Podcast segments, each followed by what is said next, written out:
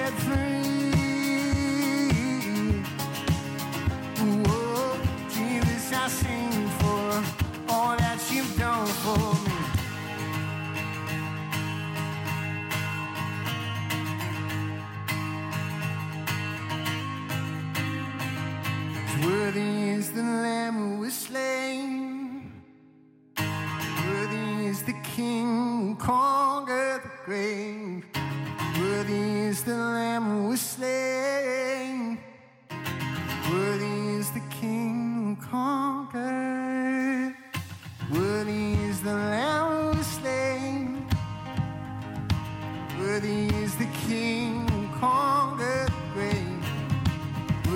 Is the Lamb who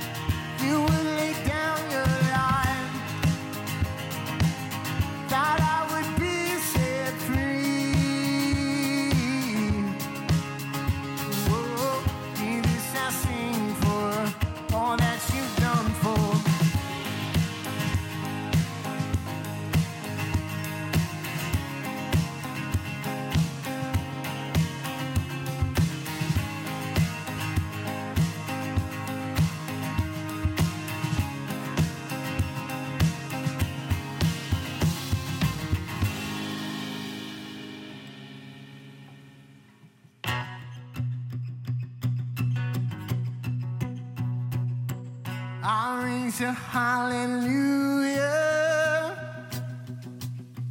in the middle of the victory. I raise a hallelujah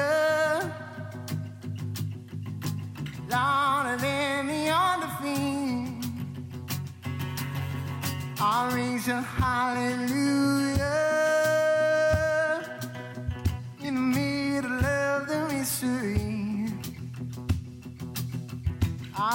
hallelujah.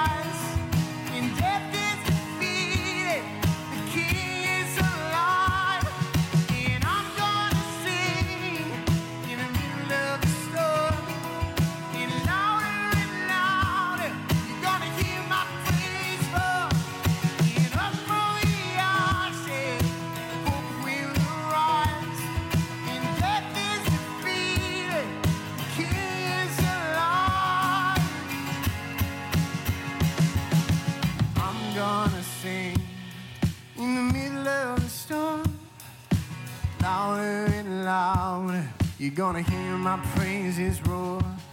And up from the ashes, hope will arise. And death is defeated, the King is alive.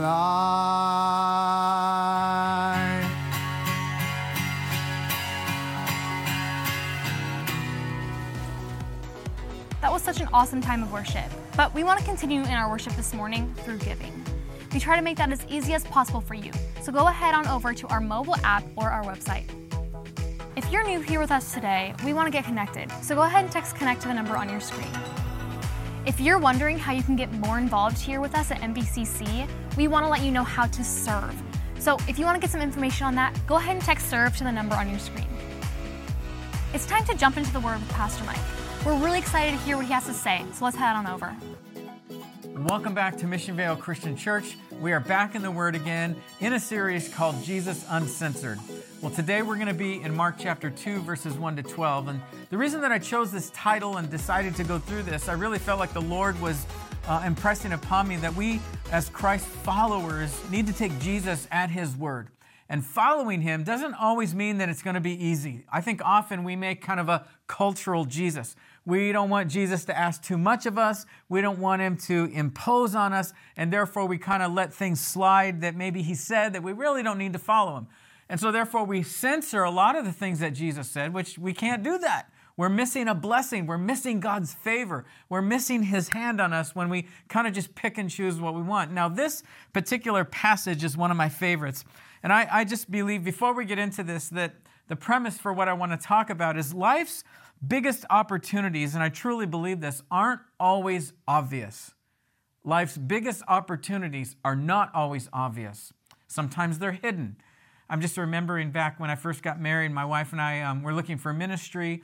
I wanted to be a, a youth pastor, and we were looking for places here in South County, and nothing just came up, and it seemed like kind of a dead end. I was really getting discouraged. Well, I got a call from uh, uh, my youth pastor who started a church in Hawaii, and he says, Hey, man, our church is growing out here on Oahu. We need to have a youth pastor, and I think that you ought to come out and serve as our high school, junior high, and college age pastor. Will you come? And I just remember dropping everything and saying, Oh my gosh, Lord, you are amazing. Not only have you called us to Hawaii, but you called us to serve young people, which we absolutely loved every moment of that. But when I, why I chose to talk about that is I may have missed that opportunity if I was going down a road that was easy or I chose for myself rather than, okay, God, I trust you in this plan, even though I don't like it and I don't understand it. God had something so much better for us, and we loved every minute of it. I think about people that Jesus called. I'm thinking about Moses. I'm calling you to deliver my people from Egypt, and here's a staff in your hand. Now go. I'm thinking about Abraham when God called him to a new place and said, Hey, sell all your stuff, pack what you have. I'm leading you to a place I'm not even going to tell you where you're going. You need to trust me and live in faith. I'm thinking about Gideon, who literally was hanging out in a wine press, and God called him to lead this incredible army. It was just an amazing feat that God chose common people for a great purpose, and oftentimes those moments were hidden in the background. Now, in the book of Mark, chapter 2, 1 to 12, Jesus is on his way in ministry. In fact, most of the places that Jesus hung out was in Galilee, in that surrounding area. One of the towns that he spent most of his time was Capernaum. Capernaum was the largest town on the Sea of Galilee. It was significant. It was uh, high lucrative. There was a lot of uh, business deals going on there. Everybody knew. And Jesus, when he was there, gathered thousands, I believe, people to him, not just because he wanted them to hear the gospel, but word got out about what Jesus was doing. Jesus was healing people. He was driving out demons. He was performing miracles. He was preaching as He is the Word. Jesus was an amazing, just, He loved everybody right where they were. He forgave everybody. He brought a new commandment. He brought the kingdom of God. And of course, He is the Word. And that was so attractive that Jesus, some commentators believe that they were just literally pressing into Jesus at every town that He traveled in. So that's why it says often Jesus withdrew to the lonely places because there were crowds of people everywhere. In chapter 2, this is where we find Jesus. He was at a home, he was teaching the word. Of course, we know Jesus is the word, so he was proclaiming the word with authority. And it says that there were so many people gathered around that, that nobody could even get inside the house. There were people outside hanging uh, into the windows, people were on the outskirts in the streets just hanging on every word that Jesus spoke. So I'm going to pick that up here, and we're going to see where God leads these incredible opportunities that oftentimes we miss. And I'm praying and hoping you can step into what God wants you to step into as we listen to the word. So it says, Now, a few days later, when Jesus entered again Capernaum, the people heard that he had come home. And they gathered in such large, large numbers that there was no room left, not even outside the door. And he preached the word to them. Some men came bringing to him a paralyzed man carried by four of them. Since they could not get him to Jesus because of the crowd, they made an opening in the roof above Jesus by digging through it, and then they lowered the mat the paralyzed man was lying on. When Jesus saw their faith, he said to the paralyzed man, Son, your sins are forgiven. Now, some of the teachers of the law were sitting there thinking to themselves, Why does this fellow talk like this? He's blaspheming. Who can forgive sins but God alone? Immediately, that's a key word in the book of Mark, Jesus knew in his spirit that this is what they were thinking in their hearts. And he said to them, Why are you thinking these things? Which is easier, to say to this paralyzed man, Your sins are forgiven, or to say, Get up, take your mat, and walk? But I want you to know that the Son of Man has authority on earth to forgive sins. He said to the paralytic, I tell you, get up, take your mat, and go home. He got up, took his mat, and walked out in full view of them all. And this amazed everyone, and they praised God, saying, We have never seen anything like this. This man is amazing. Amazing. There are four doors that I want us to see here. I want you to just imagine with me as we read this text, these guys have a friend who's paralyzed. We don't know much about the man, probably quadriplegic because he was on a stretcher, he was on a mat. and they have this incredible, wild idea that if Jesus could drive out demons, if he could feed the 5,000, if he could do all these things, he can heal our friend. We believe he could do that. And whatever it takes, man, we're going to get this man, our friend, to Jesus. So the first door, when they come up, the first door that they encounter is disappointment. There's no room in the house. There's no room outside in the, in the front yard, the backyard. There's too many people. Nobody's letting us in. I don't know if they tried to, as they're carrying their friend, tried to press through the crowd, doesn't say. But if they allowed disappointment to rule this moment, they would have missed the opportunity that God had for them. And I just got to imagine these guys standing around going, man, there's got to be a way. Even if there's one guy out of the four who had the guts enough to say, there has got to be a way to get our friend to Jesus. There's, there's, there's no way in. Wait a minute. What about if we bring him down through the roof? Now, to us, that sounds through the roof, but in biblical days, they would have single story dwelling and they would literally have straw and hay and mud and thatch and these long beams that went across the small houses that people lived in in Capernaum. And so, as they get this guy up on the roof, literally they're having to just uh, uh, scrape away this, this, this, this roof, this thatch roof. And Jesus, I can just imagine, was in his most incredible moment teaching the people in the town of Capernaum. And all of a sudden, there's straw and mud and thatch and tile starting to break through, and it falls down right in front of Jesus. And, and, and I just, in this moment, I think, man, these guys could have lived in disappointment. They could have said, well, it's not our day to have a miracle. It's not our time. It wasn't God's will for us to bring our friend to Jesus. If they would have stopped, man, they would have missed it. Here's my question Do a lot of us get stuck in our walk, in our faith with Jesus, because oftentimes we are living in a disappointed state? We got to get people to Jesus Christ. In fact, it takes faith. I just want us to notice in verse 5 as this man is lowered down right in front of Jesus, notice that the very first thing that Jesus says to him is, Son, your sins are forgiven. That tells me the most important thing to God is our soul. Of course, Jesus cares about our physical life, He created us. But, but what really matters to Him is our soul because we know that the Bible teaches us that we live forever. And the question is, where are we going to spend eternity? That's why Jesus came. Jesus came and he did miracles to validate the fact that he is the Son of God, that he's God in flesh, that he's God Almighty in flesh, and therefore he is the one that God sent from heaven to save us from our sins. That's the beauty of this text. The, the, the beauty of this text is that they didn't live because they were possibly disappointed for a moment. They pressed in, they looked for a way, they looked for an opportunity, and obviously God did this incredible miracle. Now, personally, I can understand maybe one or two or three or four of these guys because I'm kind of wired that way. I don't take no for an answer. I know it drives my family crazy. You know, some of my friends are like, I just don't give up. And I guess my father just kind of ingrained in me, you know, you never give up, persevere, keep going, you know, you can do it. And I just, I just, I see the vision and there's gotta be a way to get in there. Whatever it takes, man, we gotta get our friend to Jesus. We gotta find a way even when it seems like there's no way. Notice that God's invitations might be through distraction and disruption. God's greatest invitations can be through distractions and disruption. Jesus did not allow this distraction to become a distraction, but Jesus allowed this, what may others have seen a distraction, he allowed it to be an opportunity for people to see God. Here's a question I have if you're a follower of Christ. Are you willing to get your hands dirty for Jesus? Are you willing to get into somebody else's mess so that they can see Jesus? These guys, man, I love these guys because they're willing to do the abnormal, they're willing to do the crazy just to get someone to Jesus Christ. I love it.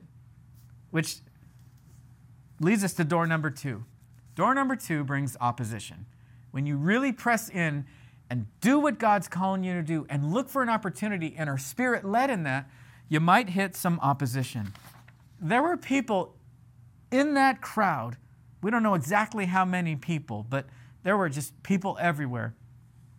There were some religious leaders, there were Pharisees, and even some Sadducees and scribes. And the only reason they were there was to trip up Jesus. They were trying to entrap him So there's always going to be those who are resistant. There are always going to be those who are in opposition when you step out and follow Jesus. This is, this is just what I think God is saying to us here is that if there had not been any resistance, there would not have been any persistence. And I just, I just think Christ followers, we need to be persistent, not give up. Times are tough and things will get even more difficult. I believe that. As the spirit of Antichrist, we learned in 1 Thessalonians, is already started in the world. It's anti Christ, anti God, anti Bible, anti Christianity, and there's going to be opposition around us. But here's the question Are we going to persevere? Are we going to persist, persist, even though we may be in the face of opposition? That's why I like these guys. I like these guys because they didn't quit. They figured out a way to get their friend to Jesus. And here, here's, here's something that I just think maybe the Spirit of God may be speaking to some of us here in this moment. Some of us need to be stripped away of all of our self sufficiency. I really believe that. I think we live in a land, we live in a culture where we're self sufficient. We did that. We built it up. We were educated. We got the job. We got the promotion. And, and we, we've pushed God out of the fact that He was the very one that gave us the education. He was the one that gave us a mind. He gave us the physical uh, ability. He gave us the spirit to do something. God gives those gifts. And when we take those things away from God, we are missing an opportunity, missing an opportunity to lean into Jesus, even in the midst of some opposition. Opposition and disappointment didn't stop these guys. And whatever it takes, we are going to get our friend at Jesus. Number door number three is this obedience. Obedience. They were willing to obey whatever the cost. Here, here it is. I, have you ever felt like you, I know I certainly have, been flat on your back, paralyzed spiritually, paralyzed emotionally, paralyzed um, maybe psychologically, mental illness? Um, I think we've all, at some point in our life, felt like we were flat on our back. And so here's the question I have Are we willing to obey Jesus Christ? Are we willing to do the tough work to get to where God wants us to be?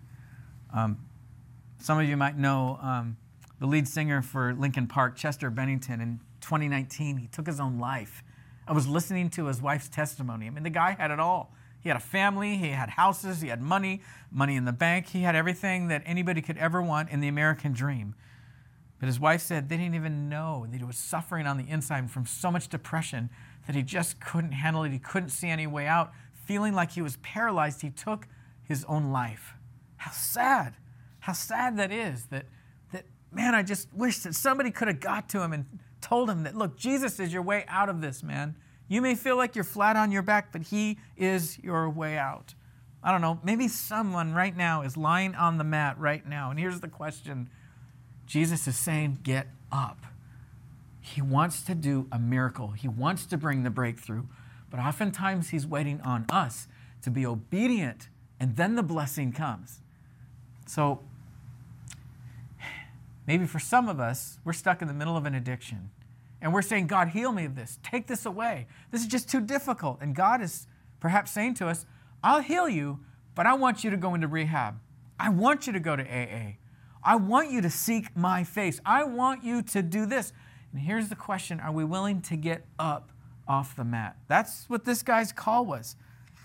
And I love faith, man. Man, if there's anything God loves, it's faith. And right here, this guy was obedient. He was obedient to the call, which I love. Number four, door number four, and the last one here is revelation. The last part of the section that we read here in Mark 2 1 to 12, it says, They were all amazed at what Jesus had done. He raised this guy, and everybody knew him. Everybody knew who this guy was because he was from the town. God wants to use you. I believe this. God wants to use me. He wants to use us in our most darkest moment when we feel like we can't go on, when we feel like we're flat on our back, spiritually, emotionally, physically, psychologically. God can do a miracle. It may not be right when we want it, but God can do the amazing if we are willing. If we are willing to obey Christ and do what He's called us to do as a Christ follower. And so he wants to, I believe, reveal himself through us. Revealing himself through us. Yes, even in the midst of our pain, our heartache, our difficulties, our failures, our mistakes, our wrong turns in life. God can use all of that. Man, I heard an amazing sermon years ago called God Waste Nothing. Nothing is wasted for God. He can use anything.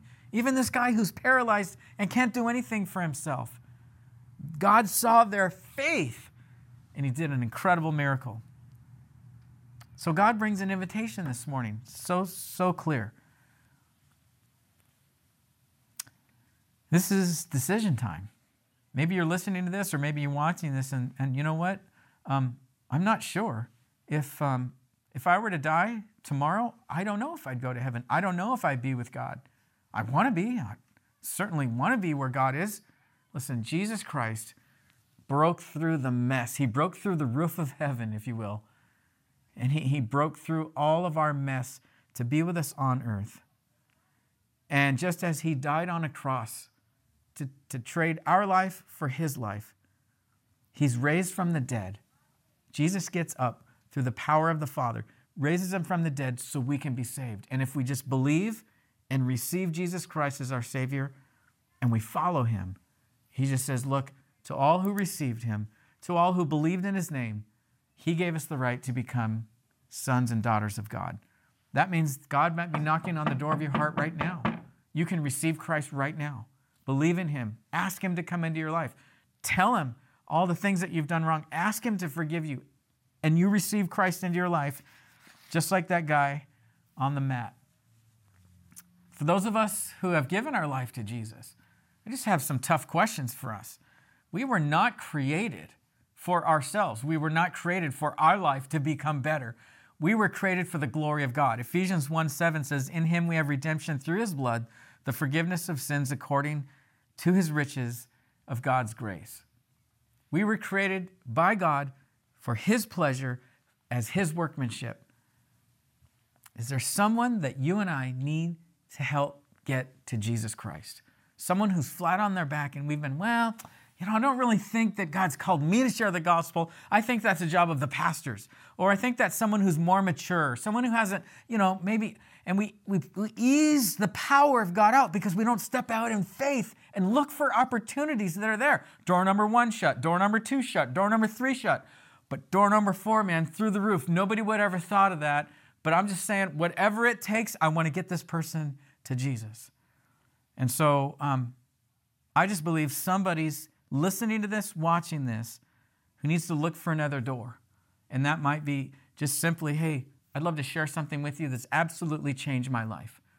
I, have been praying for you, man. I just want so much for you to know God, and I'm here for you. Living our life the way Jesus called us to live and then being willing to verbally share the good news of Jesus Christ and helping people along the way by building trust and integrity and character, letting them see the life of Christ in us. And it may take a while for us to get them to where Jesus is, but once we get them to Jesus, man, we let Him do His work, and He is amazing.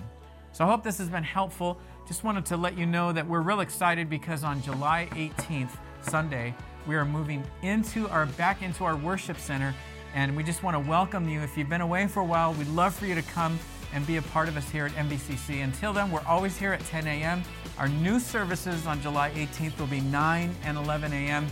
And God bless you for being here. If this has been helpful, I want to encourage you to uh, send this out maybe on social media and share it with somebody else. We'll see you next time at MBCC.